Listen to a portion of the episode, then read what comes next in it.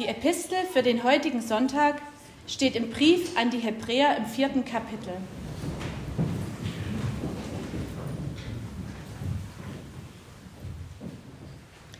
Weil wir einen großen hohen Priester haben, Jesus, den Sohn Gottes, der die Himmel durchschritten hat, so lasst uns festhalten an dem Bekenntnis. Denn wir haben nicht einen hohen Priester, der nicht könnte mit Leiden, mit unserer Schwachheit, sondern der versucht worden ist in allem, wie wir, doch ohne Sünde. Darum lasst uns freimütig hinzutreten zu dem Thron der Gnade, auf dass wir Barmherzigkeit empfangen und Gnade finden und so Hilfe erfahren zur rechten Zeit. Worte der Heiligen Schrift. Amen.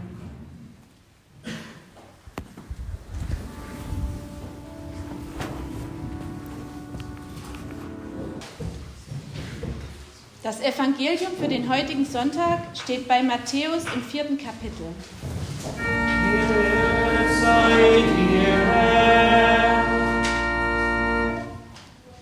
Jesus wurde vom Geist in die Wüste geführt, damit er von dem Teufel versucht würde.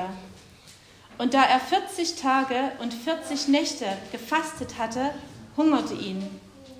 Und der Versucher trat herzu und sprach zu ihm, du bist Gottes Sohn, so sprich, dass diese Steine Brot werden.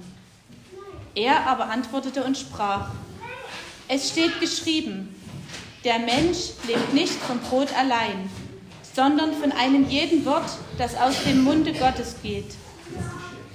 Da führte ihn der Teufel mit sich in die heilige Stadt und stellte ihn auf die Zinne des Tempels und sprach zu ihm, Bist du Gottes Sohn, so wirf dich hinab, denn es steht geschrieben, er wird seinen Engeln für dich Befehl geben, und sie werden dich auf den Händen tragen, damit du deinen Fuß nicht an einen Stein stößt.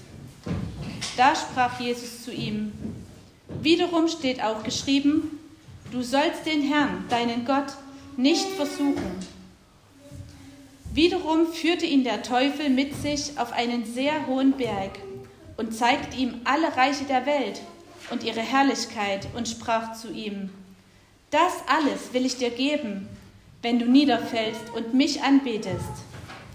Da sprach Jesus zu ihm, weg mit dir, Satan, denn es steht geschrieben, du sollst anbeten den Herrn, deinen Gott, und ihm allein dienen.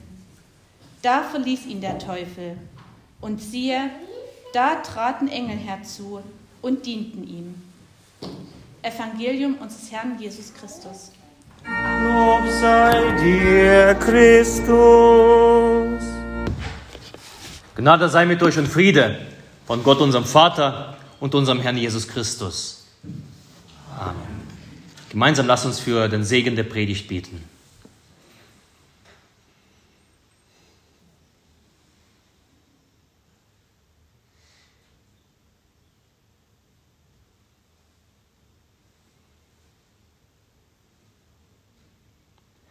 Herr, dein Wort ist meines Fußes Leuchte und ein Licht auf meinem Wege. Amen. Ich lese uns aus dem ersten Buch Mose Kapitel 3. Und die Schlange war listiger als alle Tiere auf dem Felde, die Gott der Herr gemacht hatte, und sprach zu der Frau, ja, sollte Gott gesagt haben, ihr sollt nicht essen von allen Bäumen im Garten? Da sprach die Frau zu der Schlange, wir essen von den Früchten der Bäume im Garten, aber von den Früchten des Baumes mitten im Garten hat Gott gesagt, esst nicht davon, rühret sie auch nicht an, dass ihr nicht sterbet. Da sprach die Schlange zur Frau, ihr werdet keineswegs des Todes sterben, sondern Gott weiß, an dem Tage, da ihr davon esst, werden eure Augen aufgetan und ihr werdet sein wie Gott und wissen, was gut und böse ist.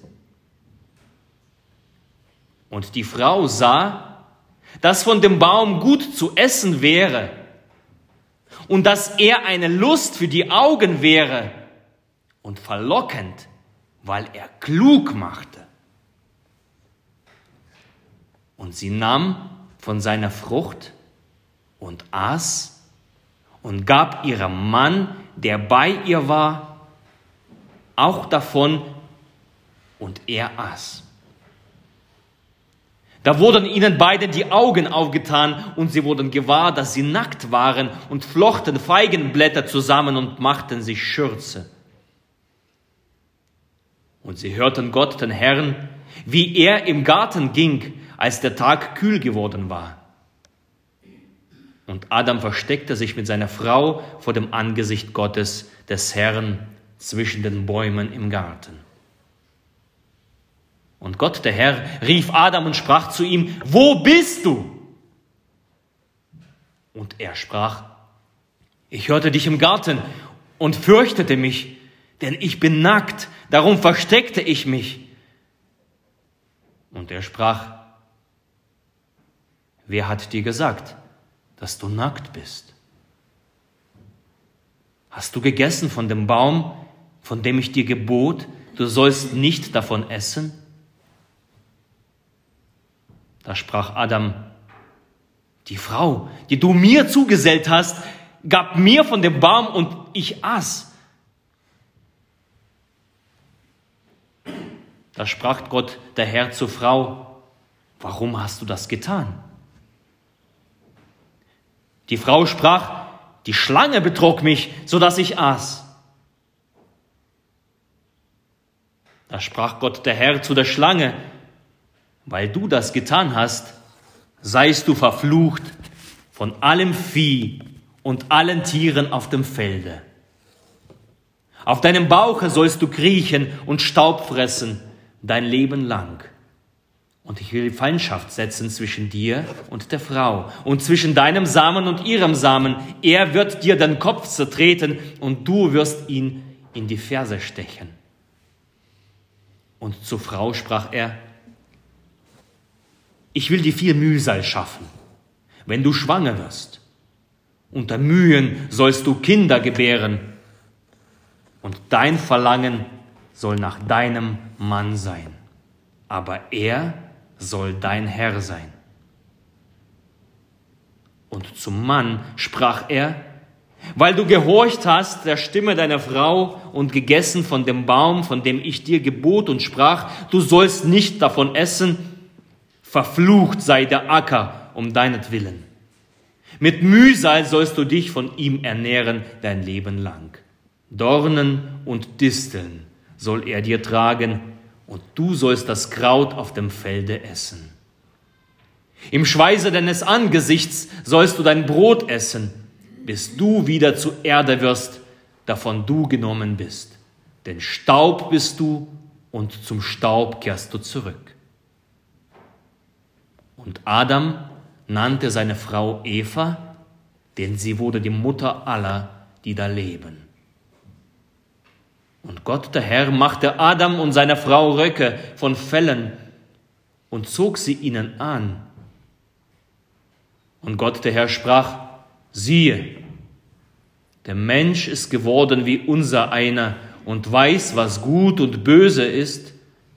Nun aber, dass er nur nicht ausstrecke seine Hand und nehme auch von dem Baum des Lebens und esse und lebe ewiglich. Da wies ihn Gott, der Herr, aus dem Garten Eden, dass er die Erde bebaute, von der er genommen war. Und er trieb den Menschen hinaus und ließ lagern vor dem Garten Eden die Cherubim mit dem flammenden, blitzenden Schwert zu bewachen den Weg zu dem Baum des Lebens.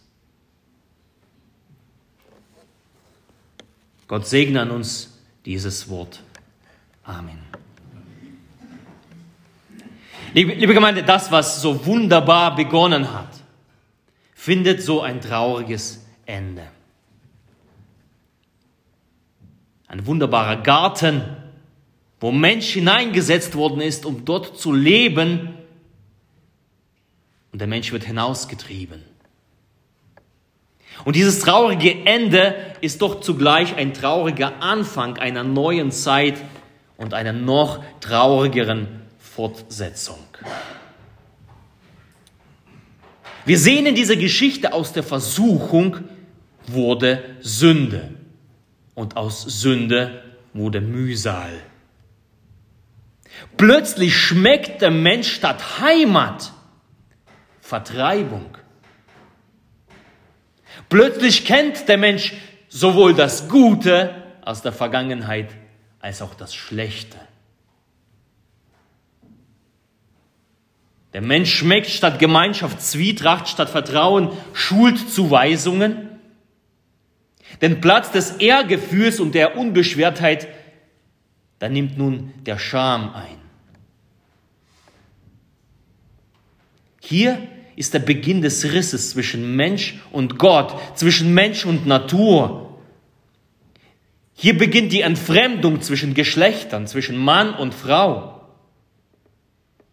Hier ist ein Bruch des Menschen zu seinem Inneren. Hier beginnt alles, hier nimmt alles seinen Anfang. Bei der Verkostung einer Frucht fragst du, ach komm. Ja, bei der Verkostung einer Frucht, einer verbotenen Frucht. Und diese Geschichte zeigt uns wie keine andere aus der Bibel die Konsequenz unseres Tuns auf. Hier wird konkret äh, die Verfehlung aufgezeigt und das, die Konsequenz ist unermesslich. Wir können es nicht ermessen, was die, eine Verfehlung für eine Konsequenz hat. Es wird in den letzten Tagen so viel über diesen Coronavirus gesprochen. Ausgehend von dem Patienten Nummer eins verbreitet sich diese Krankheit in die gesamte Welt. Man versucht sie einzudämmen, man versucht irgendwie äh, Quarantänen zu errichten, die Städte abzuriegeln, aber es ist vergebens. Die Krankheit breitet sich weltweit aus. Sie kennt keine Grenzen. Doch weißt du was? Die wahre Epidemie die weltweit viel mehr Menschenleben kostet, die viel, viel mehr Leid bringt, viel mehr Mühsal schafft, nimmt ihrer Anfang bei der Versuchung, bei der Anfechtung. Die Versuchung, das ist wie so ein Infektionsherd. Wenn du mit ihr in Berührung kommst, und am besten, wenn du sie noch umarmst und sie küsst, dann wird eine Welle von Ereignissen ausgelöst, dann trittst du eine Welle von Ereignissen los, die du nicht überblicken kannst. Das geht in, ins Unermessliche. Die Konsequenz unserer Verfehlung. Kannst du das zählen? Und darum habe ich uns heute drei Punkte der erste Punkt, die Realität der Anfechtung, die Realität der Versuchung. Die Versuchung und Anfechtung sind real. Man kann sie nicht wegleugnen. Die Versuchung macht auch nicht vor dem Paradies halt, macht nicht vor dem Garten Eden halt. Irgendwie, auf irgendeine Weise kommt die Versuchung, die Anfechtung mitten in den Garten Eden. Mitten in einer heiligen Welt, in einer heilen Welt, taucht plötzlich eine Schlange auf und sie infiziert die Frau, Patient Nummer eins. Sie wiederum infiziert ihren Mann. Den Verlauf der Geschichte kennen wir. Die Anfechtung, die Versuchung, wie ein Virus wie eine Epidemie. Sie überschreitet Grenzen der heilen Welt, auch einer heilen Welt. Das muss uns bewusst sein. Sogar die Grenzen des Heiligen. Aus dem Evangelium haben wir gehört, Jesus wird sogar versucht, der Sohn Gottes. Satan nimmt sich heraus und nähert sich dem Sohn Gottes und versucht ihn. Also die Versuchung, die Anfechtung kennt keine Grenzen des Heiligen. Und für mich sind diese beiden Geschichten, die wir gehört haben, von Jesus seine Versuchung und diese Geschichte aus dem Garten Eden, die sind eine Warnung und eine Lehrstunde. Warnung davor, dass die Anfechtung und die Warnung davor, dass die Versuchung auf uns lauern. Sie respektieren keine Grenzen. Sie respektieren keine heiligen Grenzen. Eine Versuchung und eine Anfechtung macht nicht Halt vor Glück und Freude. Das muss uns bewusst sein. Du magst heute noch glücklich sein. Du magst dich an deinem Leben erfreuen, du bist unbekümmert und guter Dinge, doch im nächsten Augenblick steht die Versuchung und Anfechtung vor deiner Tür. Und sie hat etwas mit. Sie hat Leid und Schmerz im Gepäck. Und das möchte sie uns aufbürden. Sie möchte uns mit diesem tödlichen Virus der Sünde anstecken, mit dem Virus der Angst und der Gottesfurcht, dass wir uns wie Adam, er fürchtete sich, darum versteckt er sich. Schlussendlich führt das zur Zerstörung.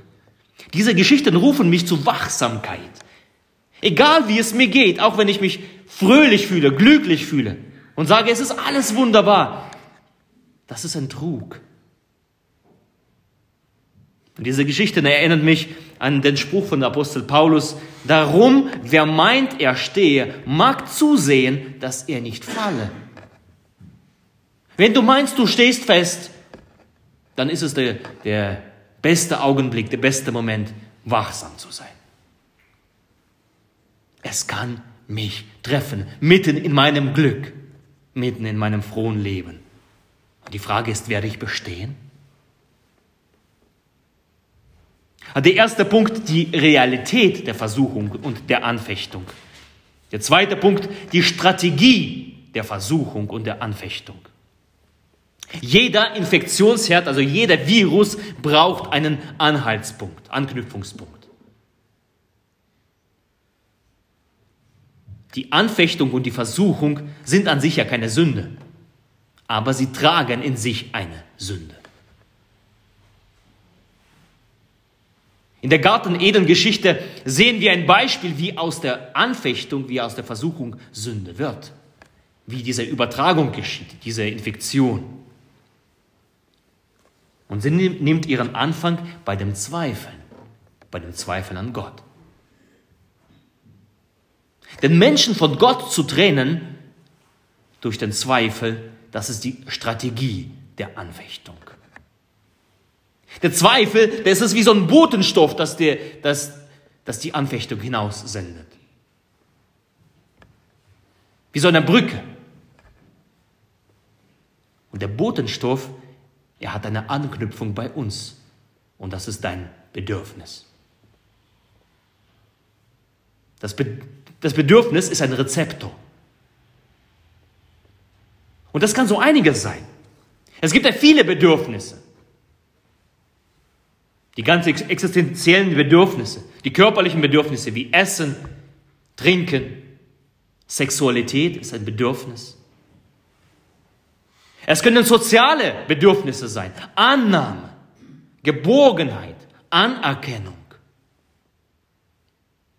Das Bedürfnis nach Sicherheit, eine gute Wohnung zu haben, Gesundheit, Schutz vor Gefahren, Ordnung, das sind gute Bedürfnisse. Bedürfnis nach Selbstverwirklichung, nach Freiheit, nach Erkenntnis. Es ist alles gut, es ist alles Gott gegeben. Diese Bedürfnisse sind in uns. Gott schuf sie in uns. Aber der Zweifel ist wie ein Anker. Und er sucht, die Anfechtung, sie sucht in den Bedürfnissen, wo sie sich verankern kann, wo sie zu haften kommt. Und sie versucht, den Geber der Bedürfnisse, also Gott, den Schöpfer, von den Bedürfnissen zu entkoppeln, dass meine Bedürfnisse mit Gott nichts mehr am Hut haben.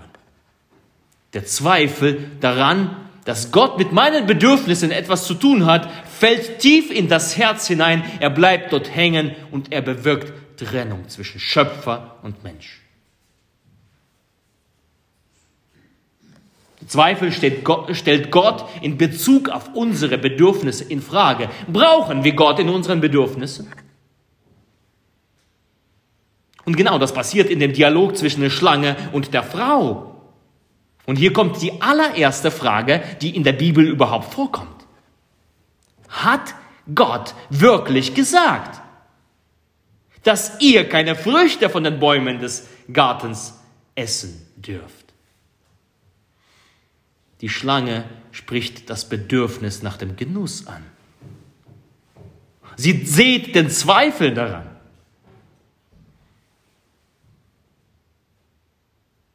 Dieselbe Frage können wir fortsetzen. Was hat Gott mit meiner Selbstverwirklichung zu tun?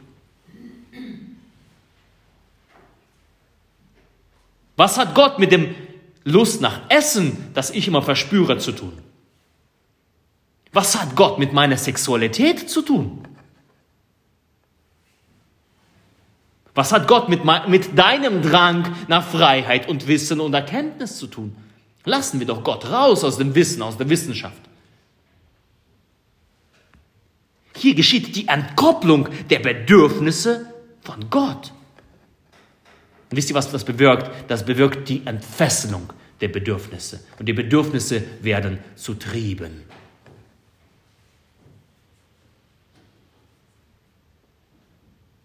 Wenn wir in unsere Welt hinausschauen, wo, wo das auseinanderdriftet, der Mensch und, und Gott, dann sehen wir, dass es eine triebgesteuerte Welt.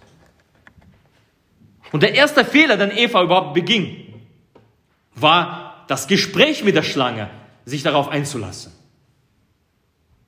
Weißt du was, wir sind geschaffen, um mit Gott zu reden und nicht mit dem Teufel. Der Teufel in Form der Schlange, er bearbeitet Eva nun und macht sie glauben, dass ihre Sünde keine Konsequenz hat, dass ihre Bedürfnisse überhaupt nichts mit Gott äh, zu tun haben. Das geht schon irgendwie durch. Ihr werdet nicht sterben. Die Schlange unterstellt Gott auch eine unlautere Motive. Gott weiß, dass euch die Augen geöffnet werden, wenn ihr davon esst. Ihr werdet sein wie er, wie Gott. Ihr werdet das Gute vom Bösen unterscheiden können. Und heute hören wir immer noch, Gott und du, Gott ist doch leibfeindlich. Ihr Kirche, ihr seid doch leibfeindlich. Gott ist ein Spielverderber in meinem Leben. Gottes Glaube ist eine Bremse für meine Entwicklung. Gott stört dich in deiner, in deiner Ausprägung. Das sind Stimmen. Gott lässt dich sonntags nicht ausschlafen. Entkoppelt dein Bedürfnis nach Schlaf von dem Bedürfnis, ihm Ehre zu geben. Gott lenkt dich von deiner Familie ab. Du hast nicht so viel Zeit für, deine Familie. Lass die Zeit bei Gott. Nutz die, die Zeit bei, äh, bei deiner Familie. Das ist doch gut das ist eine Stimme. Und, und, und, horch in dich hinein. Welche verführerische Stimme ist in dir und spricht zu dir und möchte deine Bedürfnisse von Gott abkoppeln. Hör in dich hinein. Und durch die Brücke dieses Zweifelns, dieses, dieser Trennung, wird eine Lüge ins Herz eingepflanzt und die Lüge kappt die Verbindung zur Wahrheit. Eva vergisst plötzlich das Wort Gottes. Sie schenkt Wort Gottes keine Beachtung mehr. Er zählt nicht mehr das, was Gott sagt, nicht mehr das, was sein Wille für mein Leben ist, damit mein Leben gelingt. Es zählt nur noch die Lust, die Sinnesorgane spielen verrückt. Sie sind entfesselt. Wir lesen ja, die Früchte sahen so frisch und lecker und verlockend aus. Da spielen die Sinne verrückt wenn sie keinen, keinen Anknüpfungspunkt bei Gott haben. Und dann eine weitere Stimme, das wird dich klug machen. Nur zu, iss. Und hier schnappt die Falle zu.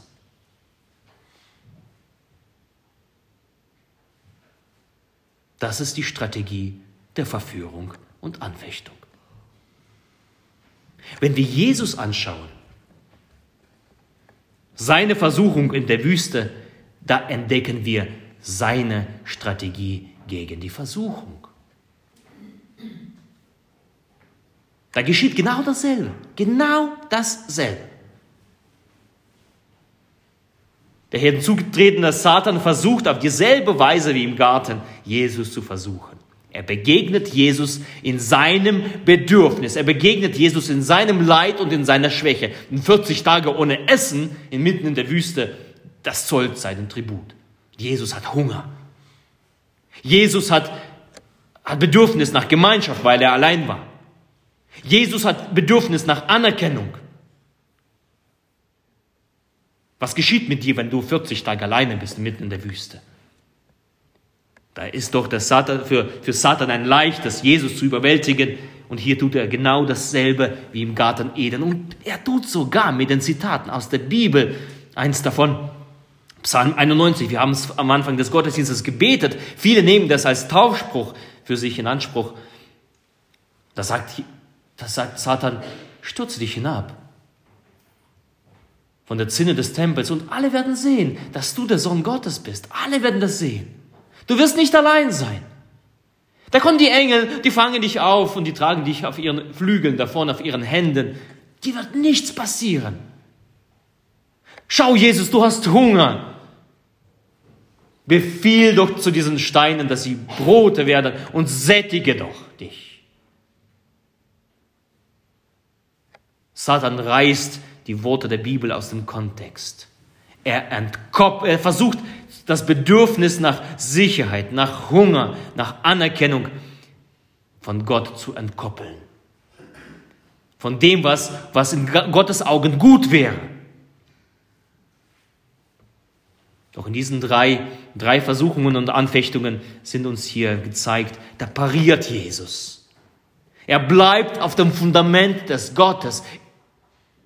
Er schaut nicht auf sein Bedürfnis, er schaut darauf, was gut ist für ihn was Gott für ihn als gut vorgesehen hat.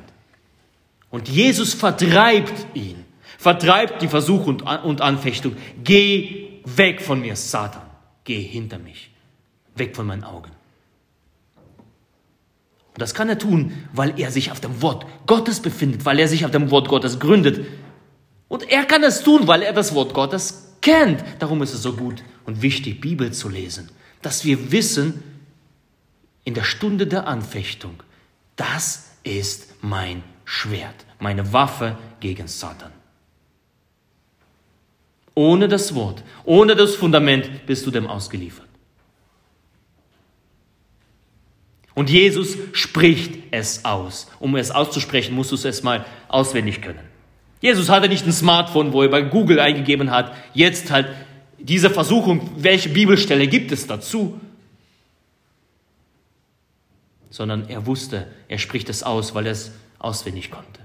Das Wort Gottes ist ihm ins Herz gefallen. Er trägt es. Er trägt es als seine Waffe, als sein Schwert.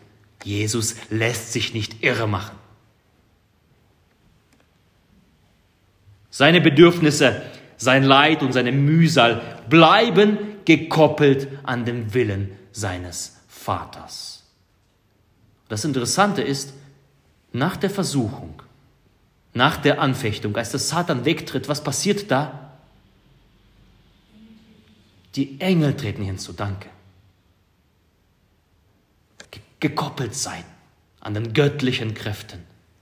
Die Engel treten hinzu und sie dienen ihm.